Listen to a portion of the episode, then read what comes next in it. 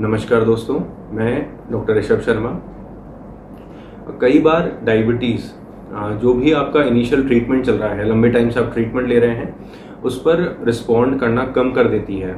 या फिर बिल्कुल ही बंद हो जाता है इन इन ड्रग्स का इफेक्ट डायबिटीज़ के ऊपर, और जिसकी वजह से पेशेंट की जो ब्लड शुगर लेवल्स हैं वो बढ़ने चालू जाते हैं। और इन ब्लड शुगर लेवल्स के बढ़ने की वजह से पेशेंट में कई कॉम्प्लिकेशंस के रिस्क बढ़ जाते हैं, और जैसे कि इन्फेक्शंस के रिस्क बढ़ जाते हैं, यूरिनरी ट्रैक्ट इन्फेक्शन हो जाता है पेशेंट को, या फिर स्किन पे बॉयल्स का रिस्क बढ़ जाता है, या फिर पेशेंट कई बार डायबिटिक कीटोएसिडोसिस में भी चला जाता है। तो आज का डिस्कशन हमने अनकंट्रोल्ड डायबिटीज़ के मैनेजमेंट को आ, कैसे करते हैं आ, इस पर रखा है। तो सबसे पहले आ, जो गाइडलाइंस हैं H B A one C की, H B A one C आपके तीन महीने के डायबिटीज़ के कंट्रोल को बताता है, और यंग पेशेंट में जिनका जिनके अंदर हाइपोग्लाइसीमिया का रिस्क कम है उनमें target H B A one C less than seven रहना चाहिए, और target H B A one C को लेस देन सेवन रखने के लिए पेशेंट का जो ब्लड शुगर है फास्टिंग वो ninety to one thirty milligram of per D L रहना चाहिए। और उसके अलावा जो पोस्ट ट्रांडियल ब्लड शुगर लेवल्स हैं, यानी कि खाना खाने के दो घंटे बाद के जो ब्लड शुगर लेवल्स हैं वो less than one eighty milligram per D L होने चाहिए। पर जो ओल्डर इंडिविजुअल्स हैं या फिर जिनके अंदर कोमॉर्बिडिटीज़ भी हैं, जैसे कि जिसके जिन पेशेंट्स पहले या तो हार्ट अटैक आ चुका है या जिनके स्ट्रोक की पुरानी हिस्ट्री है, उनमें H B A one C eight से लेकर एट पॉइंट फाइव के बीच में भी रखा जाता है, और या फिर eight to eight point five उनमें भी इंडिकेटेड है जिन पेशेंट्स की जो लाइफ एक्सपेक्टेंसी है वो लिमिटेड है। तो अनकंट्रोल्ड डायबिटीज़ का जो मोस्ट कॉमन रीज़न है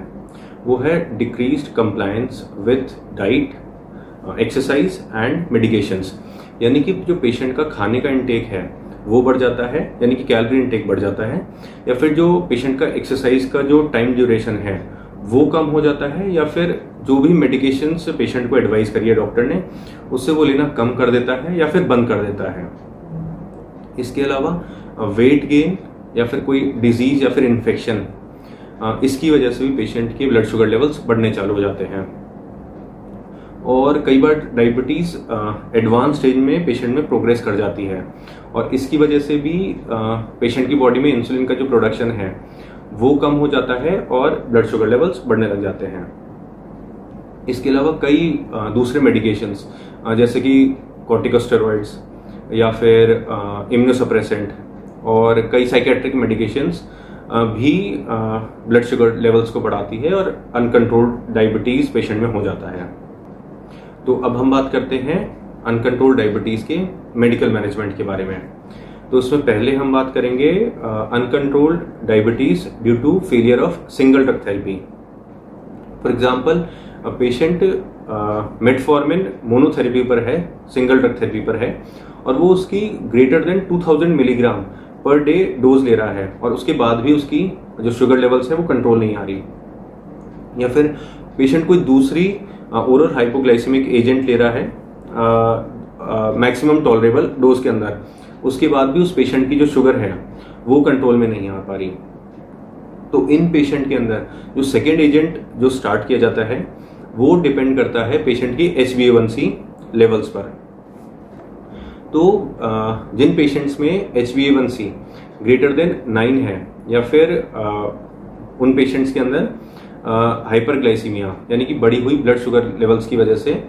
सिम्टम्स uh, आने स्टार्ट हुए हैं। सिम्टम्स uh, जैसे कि पेट दर्द, uh, सांस चढ़ना, uh, यानी कि शॉर्टनेस ऑफ ब्रेथ, या फिर पेशेंट कमज़ोरी फील कर रहा है, ऐसे सिम्टम्स आ, आते हैं पेशेंट को। तो इनमें या तो इंसुलिन स्टार्ट करी जाती है या फिर G L P one receptor agonist, जिसमें कि लिराग्लुटाइड या फिर uh, सेमाग्लुटाइड नाम की ड्रग आती है, uh, इन्हें स्टार्ट किया जाता है। तो इंसुलिन में एन पी एच इंसुलिन को रात को सोते टाइम पेशेंट में सप्लीमेंट करा जाता है ओरल एजेंट्स के साथ, और या फिर लॉन्ग एक्टिंग इंसुलिन एनालॉग्स हैं जैसे कि डी ग्लुडेक, डेटेमेर या फिर इंसुलिन ग्लार्जिन, इन्हें भी रात के टाइम सप्लीमेंट करा जाता है ओरल एजेंट्स के साथ। इसके अलावा G L P one receptor agonist, जिसमें लिराग्लुटाइड और सेमाग्लुटाइड आती है, इन्हें भी दिया जाता है, ओरल एजेंट्स का सप्लीमेंट करा जाता है, पर ये बहुत कॉस्टली ड्रग्स है और इनकी कॉस्ट इंसुलिन के कंपैरिजन में बहुत ज़्यादा है, तो ये इन ड्रग्स का नुकसान है।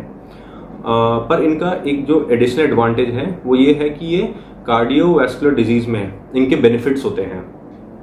तो इन्हें स्ट्रोक के पेशेंट में या फिर हार्ट अटैक के पेशेंट में G L P one receptor agonist इन्हें प्रेफर किया जाता है, पर्टिकुलरली लिराग्लुटाइड या फिर सेमाग्लुटाइड।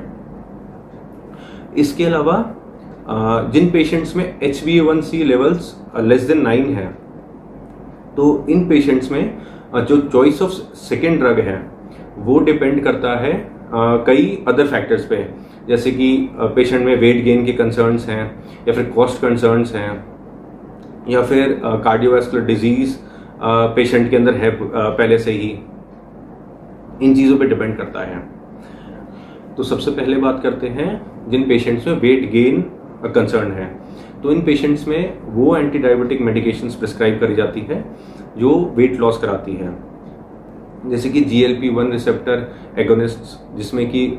सेमाग्लुटाइड लिराग्लुटाइड आती है, या फिर H G L T two inhibitors जिसमें डापाग्लिफ्लोजिन, एम्पाग्लिफ्लोजिन, कानाग्लिफ्लोजिन आती है, या फिर weight neutral anti diabetic medications, यानी कि जो ना वेट लॉस कराती है ना वेट गेन कराती है। इसमें D P P four inhibitors आते हैं, इसमें सिटाग्लिप्टिन और विल्डाग्लिप्टिन आते हैं। पर इसमें ध्यान रखने वाली बात यह है कि H G L T two inhibitors जो हैं इसमें ग्लिफ्लोजिन्स आते हैं, उनमें उन्हें ओल्डर इंडिविजुअल्स में कम प्रिस्क्राइब करा जाता है, नहीं प्रिस्क्राइब करा जाता, क्योंकि ये फॉल्स की रिस्क बढ़ाती है या फ्रैक्चर्स की रिस्क बढ़ाती है, साथ में ये डिहाइड्रेशन की रिस्क भी बढ़ाती है।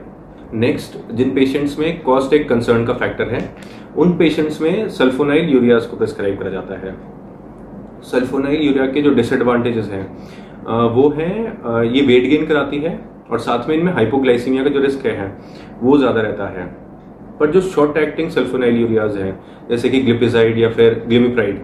इसमें हाइपोग्लाइसीमिया का रिस्क थोड़ा कम होता है, रिलेटिवली कम होता है compare to long acting sulfonyl ureas like glyburide, इसमें रिस्क थोड़ा ज़्यादा होता है। नेक्स्ट, जिन पेशेंट्स में cardiovascular disease, particularly atherosclerotic cardiovascular disease का रिस्क ज़्यादा है, जैसे कि हाइपरटेंसिव पेशेंट्स हैं या फिर फैमिली हिस्ट्री है हार्ट अटैक की, इन पेशेंट्स में G L P one receptor agonist जिसमें लिराग्लुटाइड सेमाग्लुटाइड आती है, इसे प्रिस्क्राइब करा जाता है। और इसके अलावा हार्ट फेलियर के जो पेशेंट्स हैं जिनमें साथ में सी के डी है, उनमें H G L T two inhibitors इन्हें प्रिस्क्राइब करा जाता है, जिस जिसमें डापाग्लिफ्लोजिन, एम्पाग्लिफ्लोजिन या फिर कानाग्लिफ्लोजिन आती है, इसे प्रिस्क्राइब करा जाता है। नेक्स्ट, जिन पेशेंट्स में हाइपोग्लाइसीमिया यानी कि लो ब्लड शुगर का रिस्क ज़्यादा है, उन पेशेंट्स में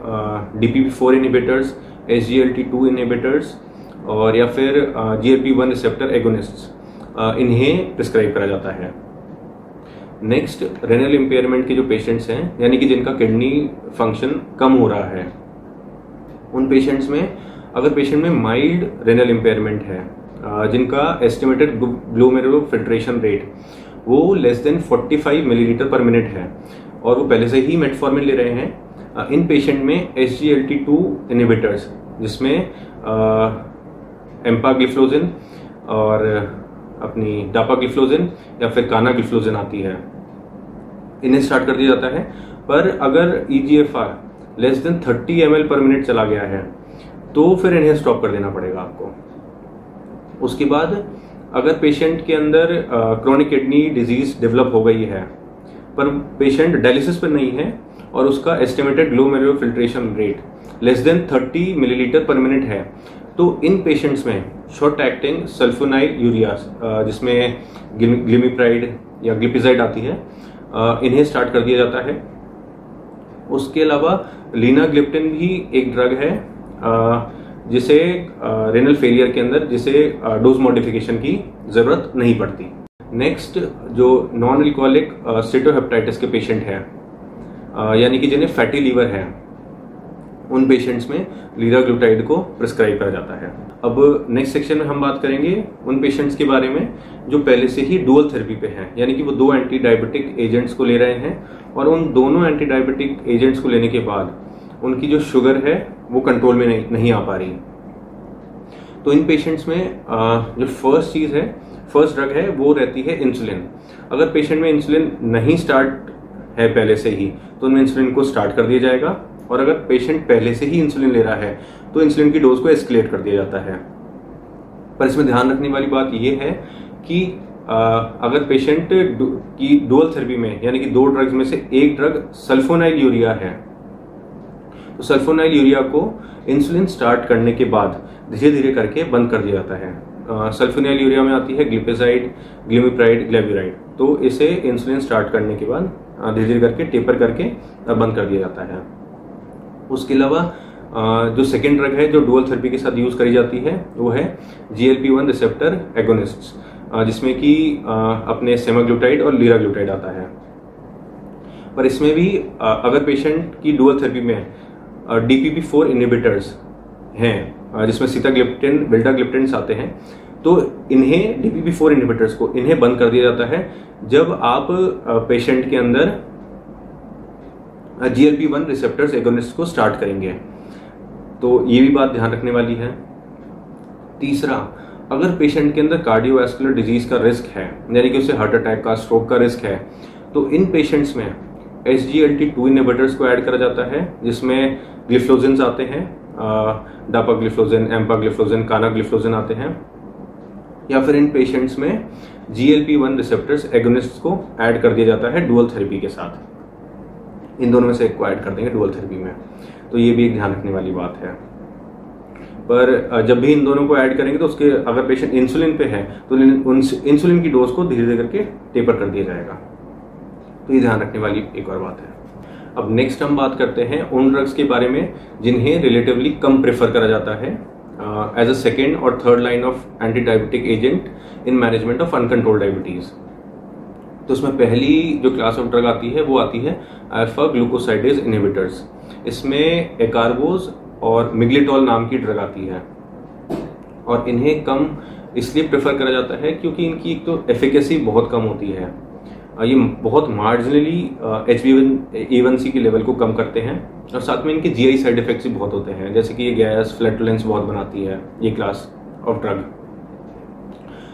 उसके अलावा जो सेकेंड ड्रग है वो आती है प्रामिलिट्राइड। इसे भी कम प्रेफर करा जाता है क्योंकि ये भी बहुत मार्जिनली कम करती है H B A one C के लेवल को, तो इन्हें कम प्रेफर करा जाता है। अब नेक्स्ट सेक्शन में हम बात करेंगे surgical treatment for management of uncontrolled diabetes, जिसमें कि बेरियाट्रिक सर्जरी जो है वो भी कई बार अनकंट्रोल्ड डायबिटीज़ के मैनेजमेंट में करी जाती है, कई इंडिविजुअल्स को एडवाइस करी जाती है। और ध्यान देने वाली बात यह है कि बेरियाट्रिक सर्जरी की वजह से कई बार डायबिटीज़ कम्प्लीटली रिमिशन में चली जाती है, यानी कि डायबिटीज़ कम्प्लीटली ठीक हो जाती है, और इस के ऊपर कंप्लीट रिवर्सल ऑफ डायबिटीज़ के ऊपर मैंने एक वीडियो भी बनाया है, जिसका लिंक आपको ऊपर कार्ड में आ, अभी मिल जाएगा, और साथ में इसका लिंक मैं वीडियो के डिस्क्रिप्शन में भी डाल दूंगा, तो वहाँ से आप लिंक पर क्लिक करके आ, उस वीडियो को देख सकते हैं। तो हम बात कर रहे थे बेरियाट्रिक सर्जरी के बारे में। तो बेरियाट्रिक सर्जरी को हर किसी इंडिविजुअल में, डायबिटिक इंडिविजुअल में एडवाइस नहीं करा जाता, क्योंकि इसके पोस्ट ऑपरेटिव जो कॉम्प्लिकेशंस हैं वो बड़े सीरियस होते हैं। तो जो आइडियल कैंडिडेट्स होते हैं बेरियाट्रिक सर्जरी, वो कौन होते हैं? तो अगर हम एशियंस की बात करें, जिसमें हम इंडियंस आते हैं, उनमें जो बी एम आई है वो greater than thirty seven point five हो, वो आइडियल कैंडिडेट है। इसके अलावा जिनका B M I thirty two point five से थर्टी सेवन पॉइंट फोर के बीच में है, जिन एशियंस का या फिर जिन इंडियंस का, पर उनका जो हाइपरग्लाइसीमिया है, यानी कि रेज ब्लड शुगर, वो रिस्पॉन्ड नहीं कर रहा मेडिकल और लाइफस्टाइल मेजर्स है, तो इन्हें भी बेरियाट्रिक सर्जरी एडवाइस करी जाती है। इसके अलावा जिन पेशेंट्स का बी एम आई थर्टी से थर्टी फोर पॉइंट नाइन के बीच की रेंज में है, पर साथ में उन्हें दूसरी कोमॉर्बिडिटीज़ भी है, जैसे कि जो जिन्हें अनकंट्रोल्ड हाइपरटेंशन है, उन्हें भी बेरियाट्रिक सर्जरी एडवाइस करी जाती है। तो इनमें से अगर आ, किसी भी क्राइटेरिया में डायबिटिक पेशेंट अगर फिट होता है तो उसे बेरियाट्रिक सर्जरी एडवाइस कर दी जाती है। तो आ, यहीं तक था आज का हमारा डिस्कशन, और आज हमने कुछ मेडिकल मैनेजमेंट के बारे में डिस्कस करा और शॉर्ट में थोड़ा हमने बेरियाट्रिक सर्जरी को भी डिस्कस करा। तो बस अपनी डायबिटीज़ का ध्यान रखिए, ब्लड शुगर लेवल्स को कंट्रोल में रखिए और अपने डॉक्टर से टाइम टू टाइम कंसल्ट करते रहिए। थैंक यू, धन्यवाद।